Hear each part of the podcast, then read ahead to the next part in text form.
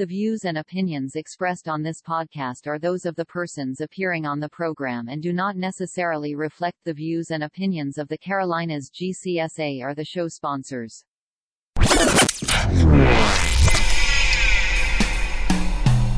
You're listening to Pullin' Weeds, Off Course, another installment of the Carolinas Golf Course Superintendents Association official podcast with a focus on off-course industry folks and their relationships with superintendents in the Carolinas GCSA. Here are your hosts, Alan Knight and Tim Krieger.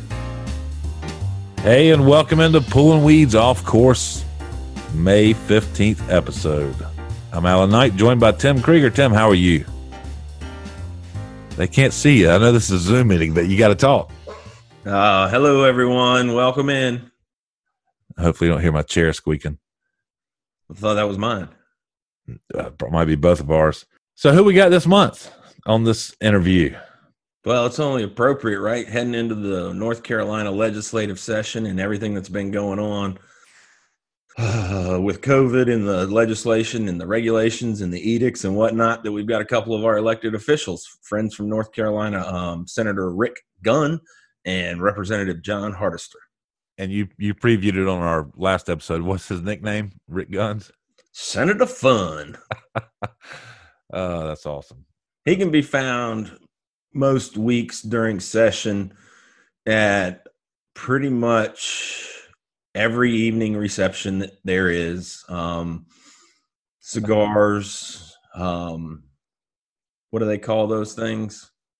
What's the right, libations? Is that the right word? Word. Yeah, no, he's a good egg, man. I tell you that he's one of the people's people, right? Like he's seen, he's there, and he's accessible, for not only his constituents, but all the taxpayers in North Carolina. And, we've been able to build a relationship with him. Gosh, it seems like over the last, I think, 8 years now, we've been meeting with him when we go for North Carolina Golf Day. And this interview was done at Greensboro back in March, correct? I think it was February, my man. Was it February? Yeah, mid-February, actually, during the PGA Show. Yep. Because it was like the week or so after GIS. You're right. So it was definitely pre-COVID intensity. There was still a lot of people, traffic on the trade show floor. That was the day we were able to do a panel discussion with myself, Rock Lucas, Dell Ratcliffe, and then both of these two gentlemen that you'll be hearing from here in a little bit. I do want to mention the breakfast that we had. Was it the NSTA? Yeah, the North South Turfgrass Association. With Senator Todd Johnson from North Carolina. That was, I guess, back in January, probably. It was. That's kind of how we start our year off every year is with the North-South breakfast. And this year, myself, Charlie Roundtree, Chris Villari, and then, as you just mentioned, Senator Representative Todd Johnson. Is he a senator or representative? Senator. Oops, sorry, Todd. My bad. I'm excited. Obviously, you know NASCAR's coming back. We are 2 days away from when this is released. We're a week away right now as we're recording. But he was certainly proponent of helping get that going with the governor. And for those people across the world who don't know, Alan, can you just tell them what NASCAR stands for? The National Association of Stock Car Auto Racing. So they're in the ag business, peach growers? Well, there are some ag sponsors, but no, they are just a race. They drive left, turn circles. Hey, well, that's great, and I know that Todd took a beating on that, but hey, look, Senator Todd, we're friends. You can come on our show. We're going to have you here later this year, and we'll let you defend your decision to all the citizens of North Carolina. But as we talk about Brandt, right, we saw they were plugged recently on some new friends of ours that we've met on Twitter recently, Paul and Christy, right? Yep, Midlife is their – Midlife, hashtag Midlife. Is their official name.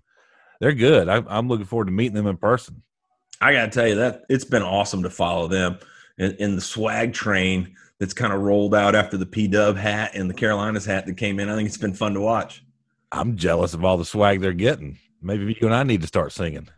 I mean, if they could see my emotional pose right now, I would say the same thing. I mean, where's the swag, folks? We've been doing this for 18 months. You could be promoting the heck out of some products.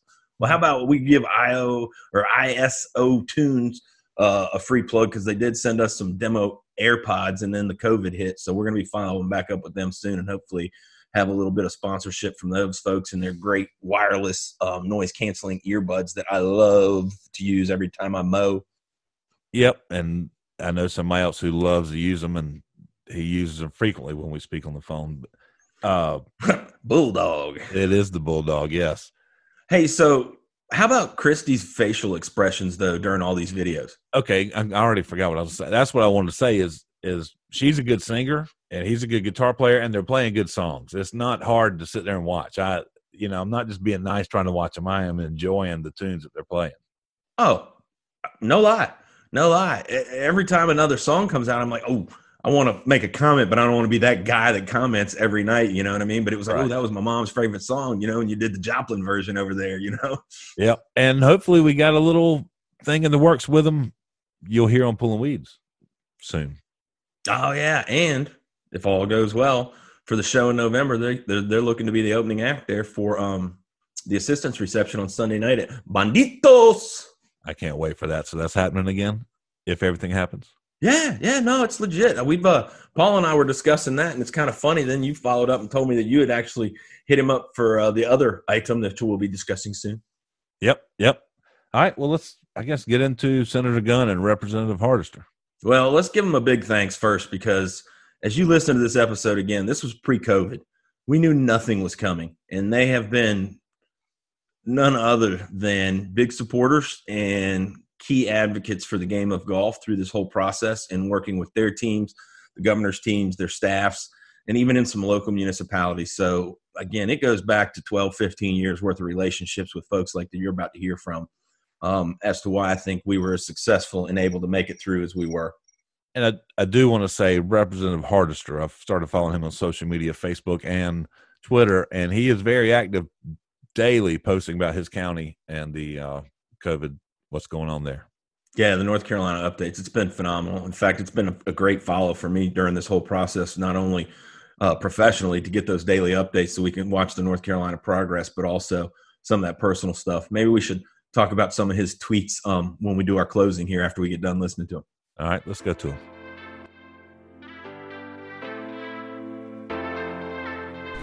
Pretty excited here today. We've got some absolutely amazing guests. I can say for the first time ever on Pullin' Weeds, we have not only one, but two whips with us here today. And that would be the majority and the minority whip of the House and the Senate, correct? How did I get that wrong? We're both majority whips. Holy majorities. One of the House, one of the Senate. I always think there's got to be a minority, but I guess maybe not with all four of us here today. That probably wasn't funny. All right. So anyways, Senator Rick Gunn, Alamance County, is that correct? That is correct. Born and raised there, and I still reside there. How many years have you been involved with the Senate?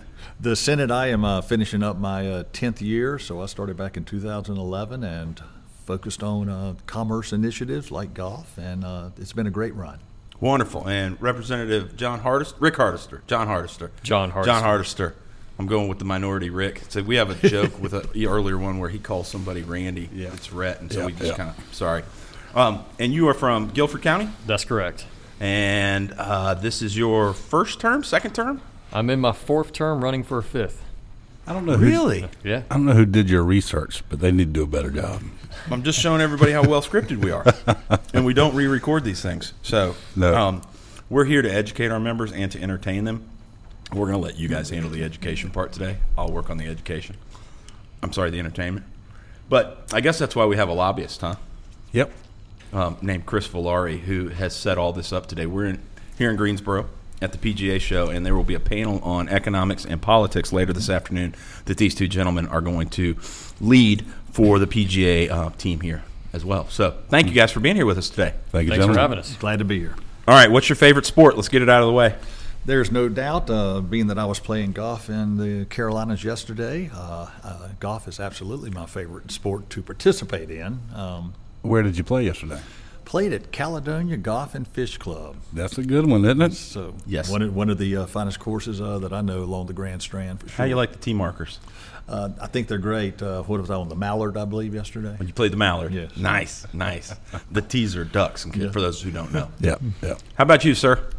Golf is my favorite sport. Did we set you up for that? You don't have to answer that on a golf podcast, right? It's true. It is my favorite sport. I started playing when I was 18, And I just fell in love with it. I grew up playing Starmount Country Club, where actually the Wyndham Championship used to be played there years ago. And now I live at Stony Creek, and I play there most of the time. Really?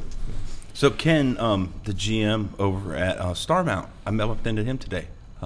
He used to be over at Northridge, and he's in here as well. Hey, Dell.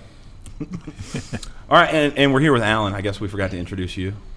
I think they know I'm here. What's your favorite sport, Alan? NASCAR.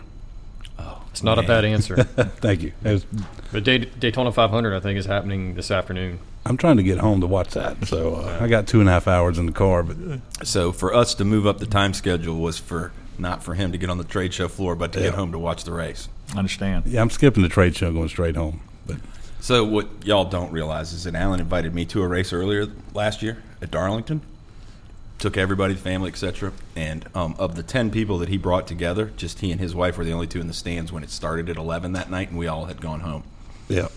The whole weather and NASCAR not starting on time thing is tough. Yes, it can be. Yeah. What do you think that we would have done in Charlotte? Would we have held it off till Monday? Probably so, yeah. So you can play golf in the rain, but you can't really race a car in the rain. I get that. Not a good idea. Correct. No, I'm with you. Now, do you have, pardon my ignorance, there's no NASCAR right here, is there? In your county, what do you have? Well, not in Guilford County. In North Carolina, we have the Charlotte Motor Speedway. Correct. Yeah. Oh, yeah, you've got it. Yeah. I mean, it seems like the home of everybody from the original NASCAR squad was from somewhere in North Carolina, north of Charlotte. It was so hard for me driving up here not to stop in Mooresville or Statesville or anywhere where the team shops are, you know. Yeah, Richard Petty, the king of NASCAR, lives not far from here. So really? Yeah, from where we're sitting, about a 30-minute drive. No doubt. Yeah, the king. Yeah. You see him over at the mall or anything? Yes, I see him out and about every now and then. The mall? Where did I come up with that? That was like as bad as the introduction. Sorry. So what are we doing today with the panel? Golf and politics? Golf and politics. Yeah. How do those two intersect? Ooh. Well, we filed a bill last year that would create a golf council in North Carolina. The golf council would consist of appointees from the House, the Senate, and the governor. And what the council would do is it would work to cultivate and highlight the game of golf in North Carolina.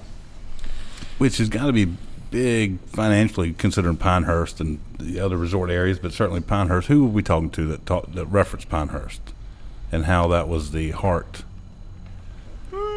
Maybe economic. Might haven't been on the episode. Might have just been you and I talking with somebody. But. Well, we had a governor a couple years ago who quoted that said that it was in the DNA of the state. That's correct? What it was. Yeah. Correct. Yeah. It is a big economic engine. I think we all realize that. We could probably do a better job. I think that's part of us being here of showing the impact of golf in North and South Carolina. And we plan on taking this initiative to try to help that. We expect some good return on investment with this initiative. Well, as dumb as I sounded from the introduction, I'm going to ask some really dumb questions then, and I hope that it doesn't get anybody in trouble. We're in politics. We've heard a lot of dumb questions. Perfect. No dumb questions, just stupid people that ask those questions is the way I've heard it. Oh, sorry. There's no dumb question. You're good to go. Is it tough for you guys to get behind golf in the public eye because of the recognition, the stereotype of the sport, or is it easy here because there's information provided to you that can tell you the economic benefit, the number of jobs, the number of taxes that come back in? We've always seen it as challenging sometimes. I think it's easy. I would agree. I think the truth of the matter is everybody loves to talk golf. More than I think you realize. Even somebody who's only played a couple times, it may have played in some charity event, playing Captain's Choice, they always have this passion to talk about it. So I find golf to be a natural topic, just comes naturally for a lot of folks. And as we educate people, though, on the economic developments, when you're talking multi-billion dollars worth of impact and tens of thousands of jobs here in North Carolina alone, it's a good story and a story that we'd like to tell and share. I just know that sometimes, especially down in South Carolina, the conservation environmental side of it sometimes is a little bit challenging, which is with all special interests, and I understand that. I lobbied a little bit down in South Carolina for a couple of years until we were blessed to have Mr. Villari's counterpart, Charlie Roundtree, who helps us down in South Carolina. So, well, the feedback that I've gotten on the Golf Council legislation has been very positive, and I've talked about the economic impact, not just because of the major golf tournaments we have here, like the Wyndham Championship, the Wells Fargo in Charlotte, all the USGA events, the collegiate events, and then programs like the First Tee, you know, do a tremendous amount of work in the community, particularly for low-income families. And the game of golf really does teach values, like patience and respect and honesty. And it's easy for us to go out and talk about it. No, that makes me happy, because that was my dumb question, was like, uh-oh, are we going to have to talk on the conservation side of life and get people in trouble? And no, we can't talk about it. So it's very pleasing. I think it's really interesting on the conservation side that I would argue that the golf industry is probably some of the better conservationists around. The way they control water, the way they apply their fertilizers, and their control the runoff. They work around a natural environment. That's what makes the golf course so pretty, is it's a natural environment. And I think the way that they craft that environment and make it work with what is a great recreational activity is something that people probably don't have a full appreciation of, and I hope that they will as we move forward. I'm going to just respond to that. It's refreshing because, again, in some of our dealings, and again, I can only compare South and North Carolina. That's all that I've ever been involved with, but I distinctly remember having a conversation with an elected official about water usage in the Hilton Head market. And he had made a comment on record about frustration of seeing the irrigation going on the days when it was raining. Yeah. And that he was tired of getting those calls from the constituents, and the golf courses were wasting water. So I took the opportunity to educate him on the fact that the housing development that he lives in actually is required to dispose of 1 million gallons of their wastewater from that development. Right. And that's why the golf course is there. And so what better way to hide your waste removal from a high-end neighborhood than to put a very good-looking golf course on it, and no one knows the difference. Yeah, I don't know about you, but when I play golf, it seems like there's a lot of trees on the golf course. Oh. I find myself in the trees fairly often. So you and I, we would definitely like to be overseas playing links style, where we can just send the Sherpa to go find the ball. Yeah, that may be worth a try. It's fun. Yeah. It's good fun. It's funny. We were Sherpa? Where were we talking about the Sherpa mountain climber? Oh, okay. Sorry. Where were we talking about the other day where we were going to get rid of all the trees? To solve a bug problem. That was up at Monmouth County. Annual bluegrass weevil. Yeah. There's a guy in the Northeast, and we were translating, and the joke was, he said, take down all the trees. Make it link style. But I'm with you, yeah. So the one thing is, though, that helps me is when you get in the woods, I find myself saying, I like difficult shots. I excel at them because I'm always hitting punch shots through those trees. I've gotten pretty good at those shots. You do? Yeah. I've hit more of those than range balls in my life. How about you? Huh. Probably so. I'd have to count it up, but you're probably right. Nice. You got a nice facility over there at Starmount, though. Very nice facility. I mean, yeah. I'd spend some time out there practicing. Yeah. That lower tier down. Have you ever been there? No. You play over there a good bit? I play a little bit, actually. I remember at Alamance Country Club in Burlington, good old Donna Ross design course. So. That's what you guys were just talking about. So they're renovating this summer, huh? They are. They're going to shut it down in May and do some new greens and bunkers, drainage, and some tee boxes. So we'll good news is we'll get to scatter around where we play. Most clubs are very receptive, and we help each other out in some type of reciprocal agreement. So I'll get to play a few more courses that I normally don't this summer. It'll be fun. Because you guys have to be members of the club to play golf there, right? Like, we can't invite you out and have a free round of golf, right? I mean, if we invite one of you, you got to invite all of you, right? Like the whole house? We can pay our own way. You can invite us. We have to pay our own way. Wonderful. I got you. Yep. So we don't mind. I'm not scared to pay for a good entertainment. So I don't know if I can put this on record, but what if it's complimentary? How do you pay then? Yeah.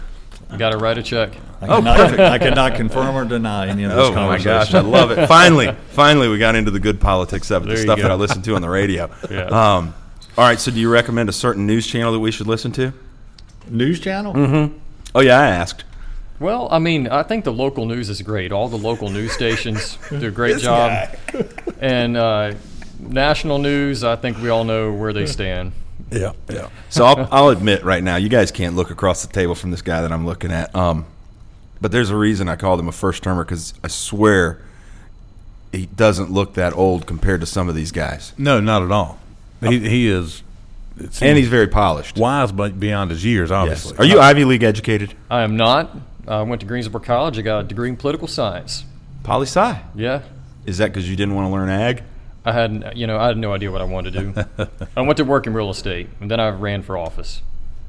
Do you still work? I do. Yeah, we only make like $13,000 a year as legislator. So right. That's. I think it was 10.5 when I was going to run in 2011 back then in South Carolina. So you guys, it's no wonder you can't get the budget balanced, right? I didn't say that. Well, so are you in real estate now? I am. Yeah. Okay. I still work in real estate and marketing, and but the little bit of money I make in General Assembly might help to cover my green fees. Now, what do you do for marketing? If you need anybody to drone or take photos, I'm your guy. I was trying to set you up. Okay. That's why I asked. Marketing wise, do marketing for a mortgage company. Oh, really? Yeah. You do all that yourself, or you have a firm for that? It's my family's firm. Oh, wonderful! Wow. Yeah. How cool is that? It's pretty cool. Man, I studied marketing, so I mean, the windshield time in me just. Yeah, you can imagine the creative side going. So. My father started the company 30 years ago. It's a mortgage company. Okay. And in fact, I picked up the game of golf because of my dad. My dad got me into it. That's cool. My dad's 75 years old, still plays golf, and still plays well. Really? Yeah. Is he still working, or has he been able to retire and hand it over? He won't retire. He'll keep working. And that's good for everybody? It's good. Yeah, he enjoys it. How about you? Real estate business, commercial real estate business all my life, and not that I don't have enough to do, but I got several other hats. The biggest one is I develop urgent care centers throughout the state of Virginia and North Carolina. So that's kind of a new venture that my sons and I are working on and trying to grow. And is there a specific brand that you're working with? It's called American Family Care, AFC Family Care. Got one in High Point. We got one opening in Raleigh. Got one opening in Cary. Phenomenal. So great experience. I was just there 2 weekends ago on a Sunday. Well, thank you. In South Carolina, unfortunately, but yes. Okay, give us a 5-star. Oh, we did until the lady next to us tested positive for flu, and I left my wife who was getting stitches and said, "Call me when you're done. I'm going home." So we kind of like flu season. We don't, a little flu dust all over the place. So get everybody to come. No, those are nice. So I'm gonna tell you honestly, the reason I asked and I didn't realize it was gonna be that franchise is that in our little town that we're in called Powdersville, they just recently opened one and it's made all the difference in the world. Yeah. The people have been great. The doctors are phenomenal. So, well, kudos to you guys. Thank you.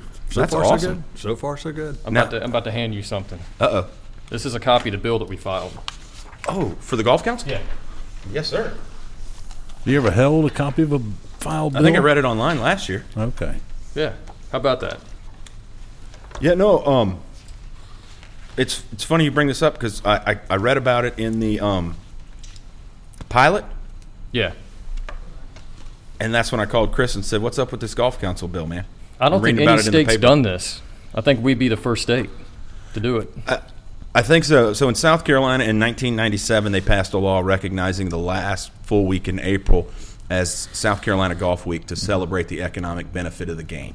Well, that's cool. And it made Wall Street's Journal's wackiest laws passed or whatever that crap thing they used to do in the late 90s. It was like on the front page, that law was. But yet that's how I'm working here today is because we ran a legislative golf tournament where – you would pay money as a principal, and your fourth person would be a legislator that you'd get to play around a golf with. And so we ran that from the South Carolina Junior Golf Association office where Alan and I used to work in the South Carolina Golf Association office. Yeah. Because the Superintendent Association would put a team in to be involved politically, and then we engaged our own lobbyists to follow with that. Right. So why don't you guys real quick – oh, wait, am I going to be quizzed on this? Right now? Yes, I'll be quizzed later. Not today, but at a future time. No, that's perfect. I look forward to catching back up.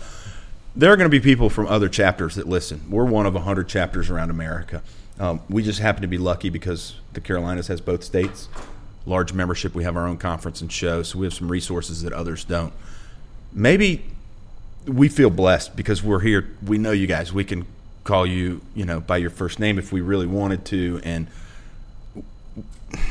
I don't want to say we're on the front edge, but I feel like just to equate it to insurance or something that somebody could understand, like we've got our policy. We've been paying our annual dividend versus a group out there that may say, oh, well, we're going to have a pesticide issue next year and we're going to have to hire a lobbying team. What advice do you give to those groups that says, hey, you really need to build those relationships before you need something? I mean – what's the answer from y'all's? It's a great question, and I always tell folks, and you would be a perfect example if I were to ask you, what's your business? And you'd probably say, I'm landscape, or Mr. Ratcliffe over there may say, well, I'm a golf course owner. I mean, so they'll say that's what your business. And I said, that's not your business. That's your job. your business is politics. Your business is understanding the dynamics of the decisions that we make and how it would affect your business. A policy change, even as simple as one word from may to shall, could change what you have to do in your business, and it could affect your bottom line. So I always tell people, think of politics as your business. Your job is what you do when you go home. Always have to stay engaged. It makes a difference. We look at we look at stakeholders. We look at lobbyists as sources of information. Okay. Sources of information. How can I make a good decision? How can you influence me if I don't have good information? So it's really more of an education thing a lot of times for representatives, senators, than it is actually really trying to push. It's more of an education, and so make politics your business, then go home to your job later on. Interesting. What's your take? That's well said. I've never heard it so eloquently. Yeah, he said it great. I mean, got lucky. A lot of the issues that we said that before. Yeah, sorry. It's better to be lucky than good, right? Yeah. But a lot of the issues that we work on are not really partisan. They're nuanced, and I agree. I think lobbyists are there to educate us because we don't know everything about every issue that's out there. And so, as it relates to game of golf, you've got tourism, you've got golf courses, superintendents, you've got the agriculture side of it, you got retail, manufacturing, collegiate, competition. So, real estate. Yeah. But the game of golf has such a tremendous economic impact on the state of North Carolina. It's in the billions of dollars. And so what we thought is, if that's existing today, why don't we highlight it and then try to expand it? I think that's phenomenal. And us within the industry, we just want to do our part. And I think that's why you look at the economic impact studies and the things that we can provide you guys is so that you have, it's one thing, word of mouth conversation, but when you can leave a piece of paper behind like that, or just something where you guys have the stats that you need to defend yourselves. Because I think one of the things that we've found is that we have to, and I don't know if these are the right words, but we've got to look out for your best interests as well. And I dare say help protect you all from any backlash on any issues that we may need your support on.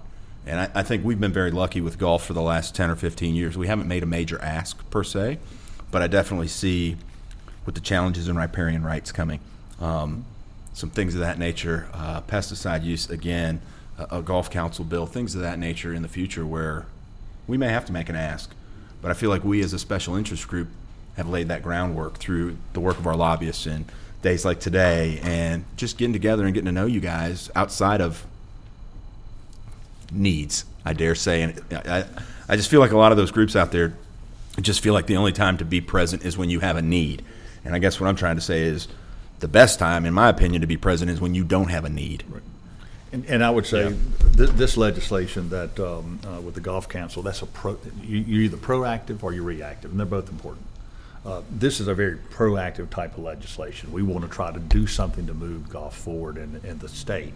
I will assure you, you talk to any lobbyist or stakeholder that has ever been at the end of a legislative session, when throughout the country legislators are going into their sausage-making mode where you never know what may show up in a piece of legislation. So you've got to have somebody there that you can talk to all the time, because a lot of times you'll have to react to something as simple as a small item getting added into a big omnibus regulatory bill that directly affects your bottom line or your ability to make a living. So you can either be proactive and reactive, but they go hand in hand, and it is a 365 year a day process. We do not stop, because you don't know who has come up to me with an idea that might be against your industry. You never know. Correct. So it's a 365. That's why we bug all of you, and we have microchips worked in every one of your collars, because golf keeps up with this. Oh, I'm sure some people have put GPS. I'm convinced I've got a GPS. You have to be assumed you're being watched all the time. Based on what I'm seeing with the Astros boys, somebody's stealing some signs in that state house. That's all I got to say. Somebody's doing something going on. No, all jokes aside, I've sat through it. I've aspired to it. My old man always said, you need to go into politics, etc. He's an Army guy, and I always thought that was it. And then I sat through some of the meetings and some of the stuff that you guys have to endure, and I just lost a lot of interest in it, unfortunately, because of the special interest groups. I enjoy the constituents. I got to assume there's probably a time where you guys really get to enjoy going back to your county and and talking to those folks who you make a difference for and getting that feel good that, oh, gosh, this is why I'm here, right? I mean, you get any of that? Yes. Yeah. In fact, I prefer to be in my district. I'm honored to serve in the Capitol, spend a lot of time there, but I love going home, talking to the folks and what I call the real world. But let me share a quick story with you along the lines of the conversation. So a friend of mine's a dentist, and they have an association where they have a lobbyist. And they had a dinner. They invited me to come out. I don't know anything about dentistry. It's not my profession. But he was making the case that dentists need to join the association and get involved. And I'll never forget what he said. He said, when it comes to the legislative process, you're either at the table or you're on the menu. And that stuck with me. Yeah. That's true with anything. Yeah, we've definitely heard that analogy. I love it.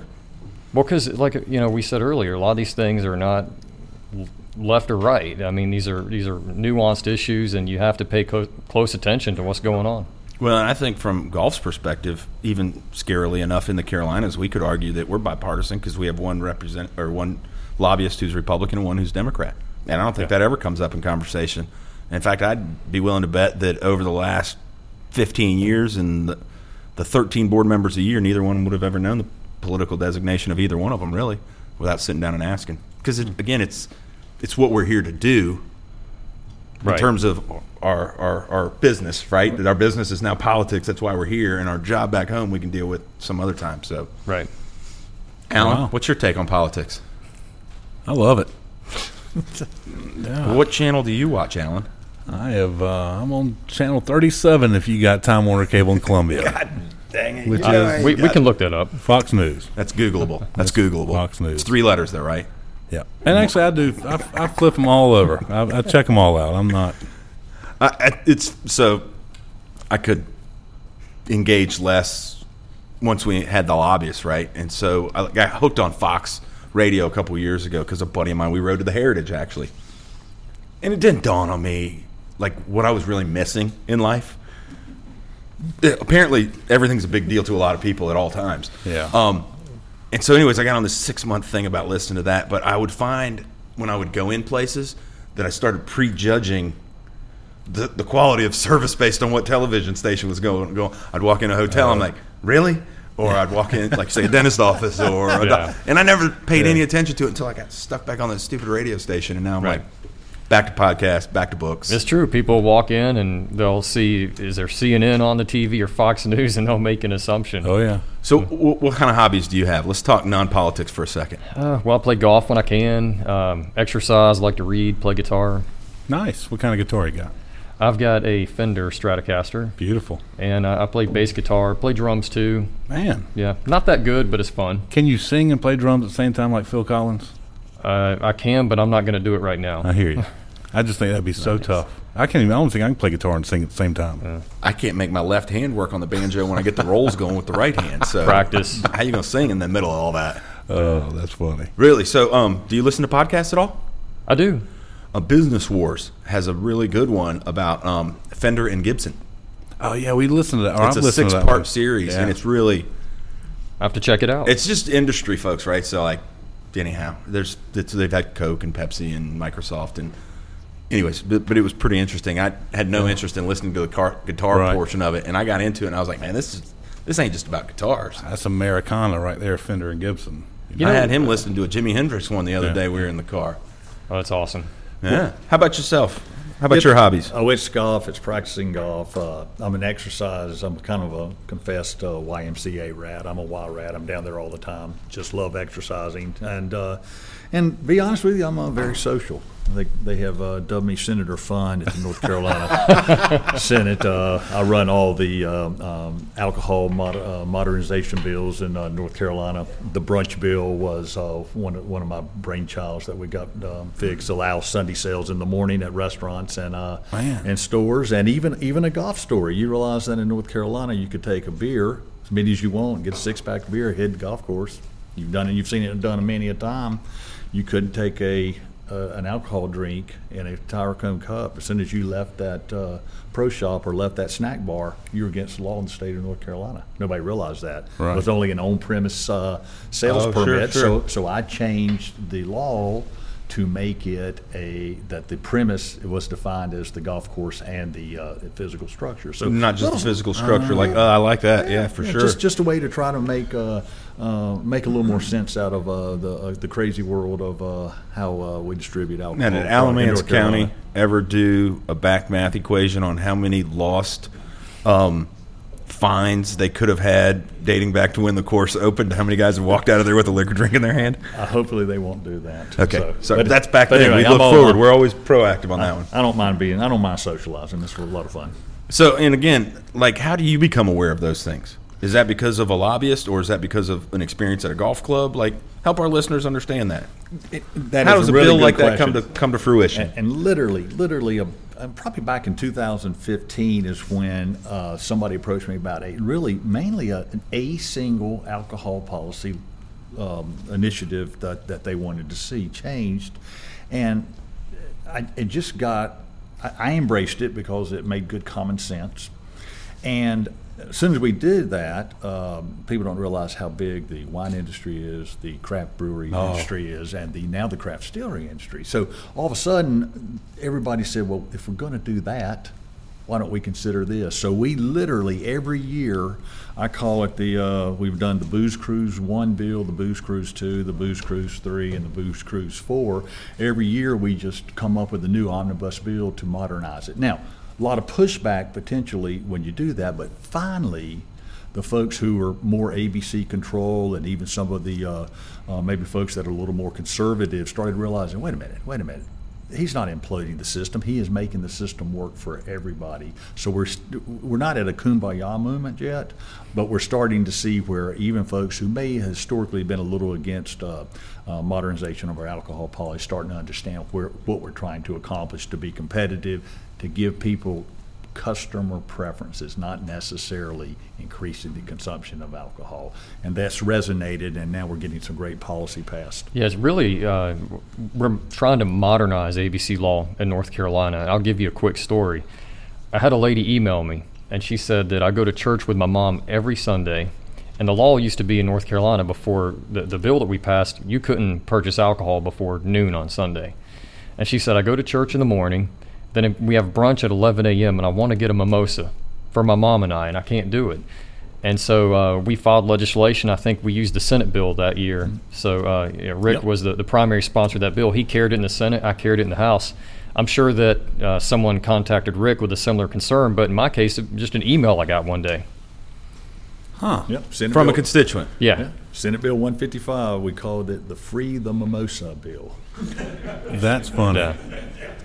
We could tell some mimosa bill stories in here, but we might want to leave Bill out of the story. Especially on the golf course, right? Oh, without question. But so your role as whip commerce, mm-hmm. right, for the state of North Carolina as a whole. Right. So we could look at golf, for instance. You could argue that in the last 10 years we've done two bell curves that don't match, right? So we went down and then we're kind of cruising back up. We're not back at the 90s. So is your role is to balance state budgets, I'm assuming, and to find income, commerce.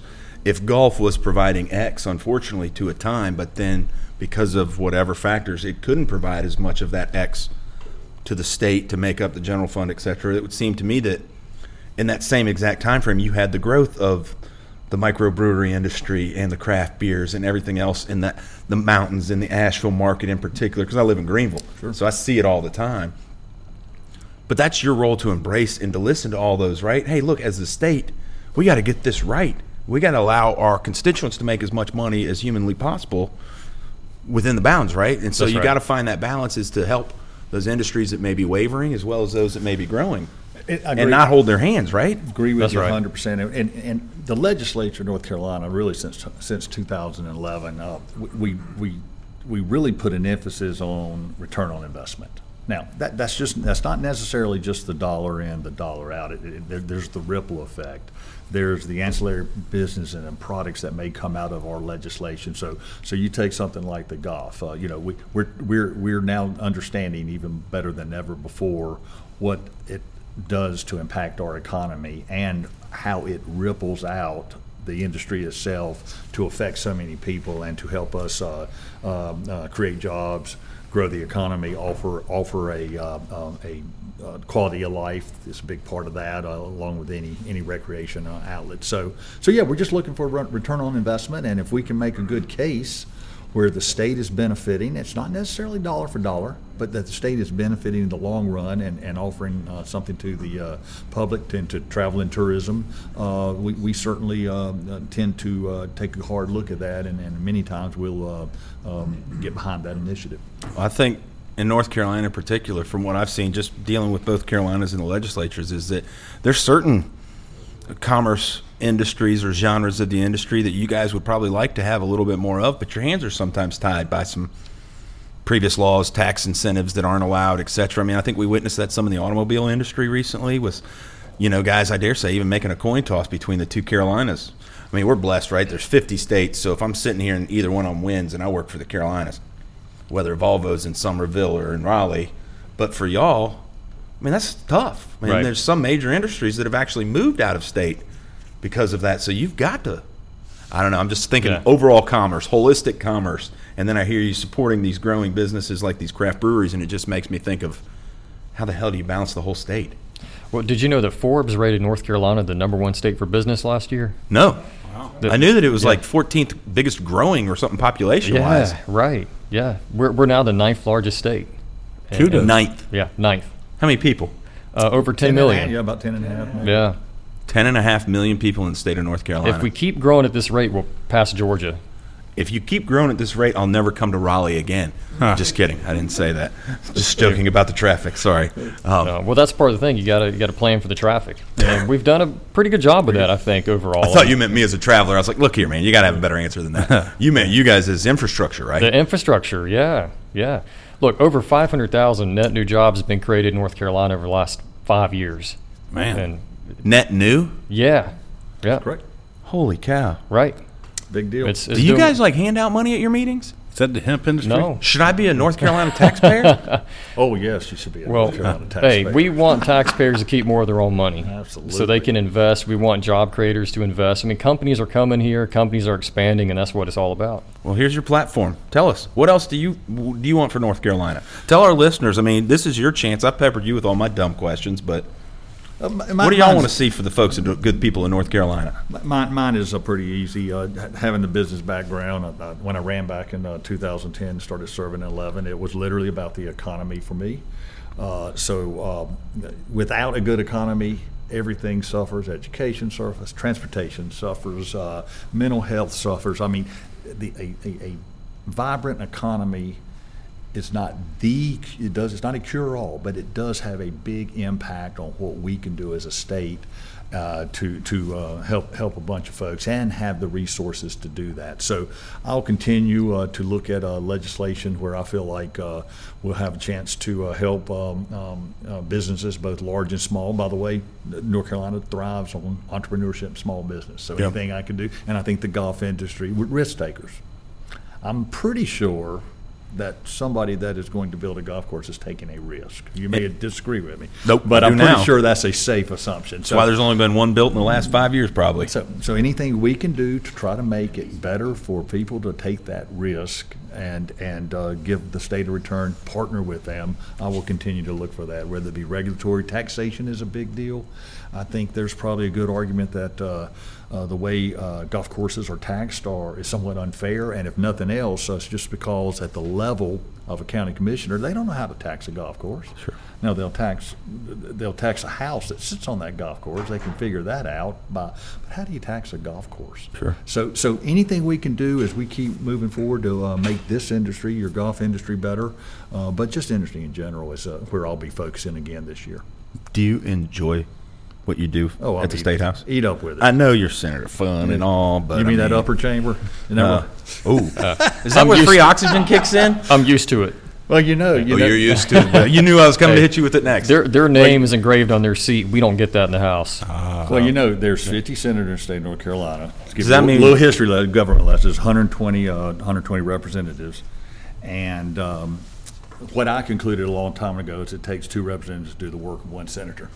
This sounds like light bulbs and Pollocks to me, yeah, but I ain't going to go down that road because the senator's closer, he could hit me. Now, John, John will tell you that it takes two representatives to undo the problem that one senator has created. So. I think that's where he's going. What else were you going to say? They think they're the aristocrats over there. We're the proletariat. I just let them think that. Yeah. Here's my question. So if his name is engraved in his chair, two things come to mind. One, do you get to keep it? And two, if not, did all the taxpayers pay for that? The short answer is I wrote a check. You're not required to have it on there, but you're allowed to have it on there. Does that mean you get to take the chair or just the plate home when you're done? I bought that chair. Yeah. Dude, I just want to run so I can have a chair that says Senator Krieger. I'm afraid now you're going to want me to carry a chair around with your name on it to all around. You notice we didn't bring the backdrop? Yeah. We do have one of those like ESPN things with the logos on it that kind of frames the whole thing. You need to get a banner up in here.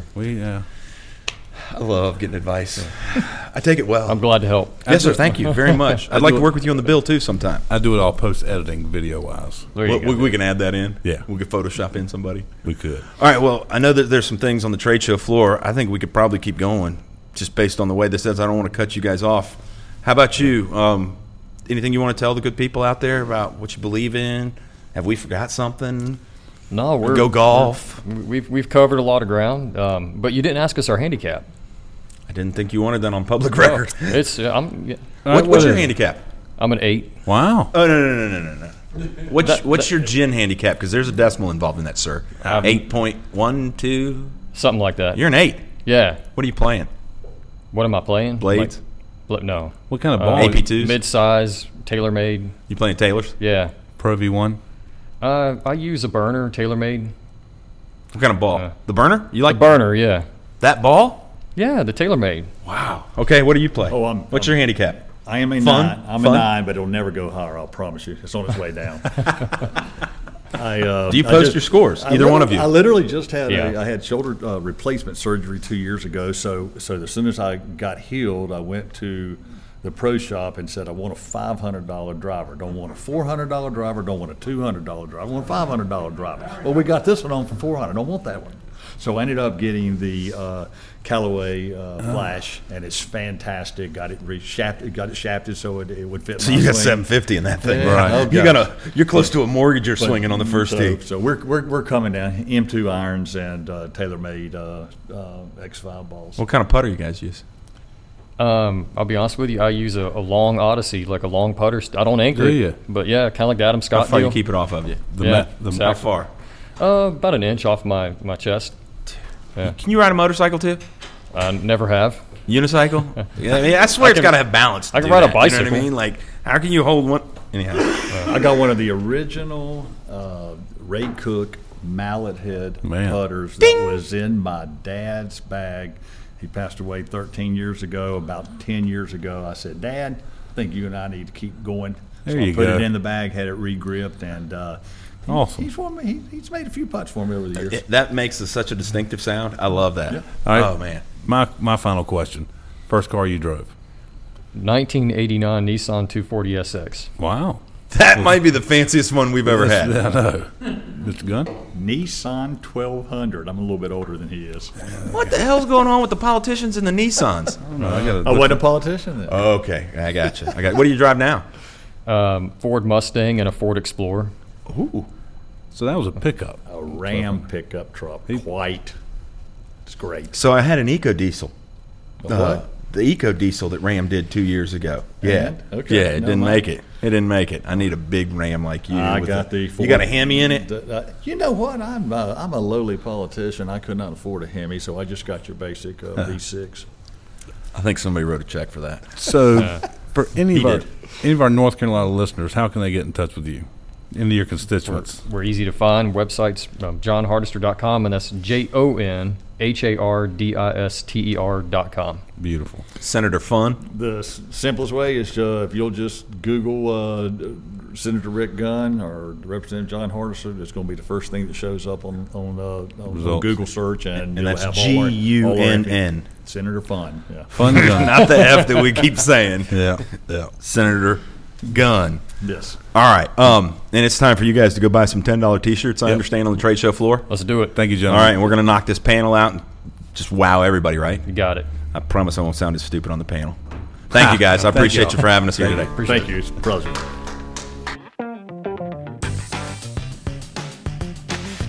Welcome back, everybody. Hope you enjoyed that episode. I think the one thing Alan and I were remiss in discussing was I think it's time for everybody to start posting their turkey pictures of success this year. It is a somber morning here, the morning after Mother's Day. In South Carolina, the season has officially ended. So I do have some buddies in Western New York that I've met this turkey season, though, and I may be hitting them up for a quick road trip because I think their season runs for another week or two. So if you don't see me, call the cell phone. So turkey season's over? Yes, sir. What do you do now? Sleep in. Work? Oh, yeah. We've been working the whole time. Just been getting up earlier and, you know, losing 5 hours every morning that you normally sleep. What about your office hours? Y'all opening back the office now that we got cleared? I wouldn't say it's officially cleared. If you're 50% occupancy, right? So theoretically, with only a few of us in here, we could. There's been some external travel from some of the staff, not myself in particular. So we're going to go alternating days a week. We started that last week, this week, potentially next week. We're going to evaluate at the end of this week and see. So the office could theoretically be back open full time as early as Monday, the 18th. We're just going to take a hard look and see. Gotcha. Good to hear. Y'all be safe. What about 421 Media? When do you guys start opening back up? When do your restrictions lift? Unfortunately, I've had to keep the one essential employee I have there the entire time, but we've also opened a school inside the business now. So we have a middle school and elementary school going on upstairs as we speak, and they're doing very well, being quiet, I might add. And you're eating peanuts. How long does that class session last? It's interesting. So Luke wakes up early. My youngest son, who's a 10-year-old, will wake up and he'll get on it. He'll start working. Like he'll wake up and be done before Blake wakes up at 9:30 or 10. And they worked about 11:30, gets his morning stuff done. We get a little break, and then they go to about 2:30. 12, 2:30. So we can do some off-air discussion about bedtimes and awake times for kids. We don't need to put that out there for everybody, but just know that in our house, I don't think my children are allowed to sleep past 8, and that has nothing to do with dad. I hear you. I'm just kidding, man. All the situations are a little different. Unfortunately, Big Al's got a house full over there, and I can only imagine, and total respect for what you're going through right now, man. You got 3 generations under one roof, bud. Technically, one generation's, we had to ship her out for a month after her flooded area, but so the kids they used to wake up at 6:30 every morning, you know, and I would even get up with them then, but certainly changed. I sleep until 8 now, and I feel guilty about it if I do some days. All right. So what's your funny story that nobody knows about you, Big Al? That I have seen Gallagher, the watermelon smasher, live at the Myrtle Beach. It used to be called the Palace, probably in 1998 or so. Well, if you want to do Myrtle Beach honest openers, then I distinctly remember going on a date one time down there, and our dinner plans were Medieval Times, and this was in college. So if you want to talk about a big-time move, there's my share for you. I've never been to Medieval Times. How was it? Not as romantic as you'd think. Not at all. You're eating chicken with your hands. I mean, or, you know, that's funny. All right, that's a good one to end on. We don't know who we have for June 1st. I hope we'll have one. Are we coming back? Yeah, and hopefully we'll get it out by June 1st this time. Yeah, I think so. Well, thank y'all for listening. Thank you, Tim, for joining me. And I just hope everybody has to pull less weeds in their yard than Big Al. Did you see that dog or the people that tagged us on Twitter about the Pullin' Weeds? I don't even think he was a podcast listener. Was it the guy who said he'd been pulling weeds all day and wanted a hat? No, that was somebody else. We got to get hats in. We got a whole list going. You want me to wrap it up, Al, by talking about how nasally you sound? Because I'm officially a Southerner now, even though I was born in Tennessee/Kentucky, depending on which side of the border you want to call Fort Campbell. My allergies officially kicked my arse all year this spring, and apparently it's the ligustrum that Don tells me now is what's getting me, the devil's dust. It's those white things and the blooms that, you know, apparently I thought were right next to honeysuckle, which was kicking my rear too. So I'm glad to know I'm not the only one then. All right, everybody, don't forget to change the furnace filters in your house. Unlike Big Al, stay safe. Thank you for listening to Pullin' Weeds, Off Course. To join the Carolinas GCSA and become a member, visit carolinasgcsa.org or call 1-800-476-4272. Follow us on Twitter at Pullin_Weeds and on Facebook at Pullin' Weeds Podcast.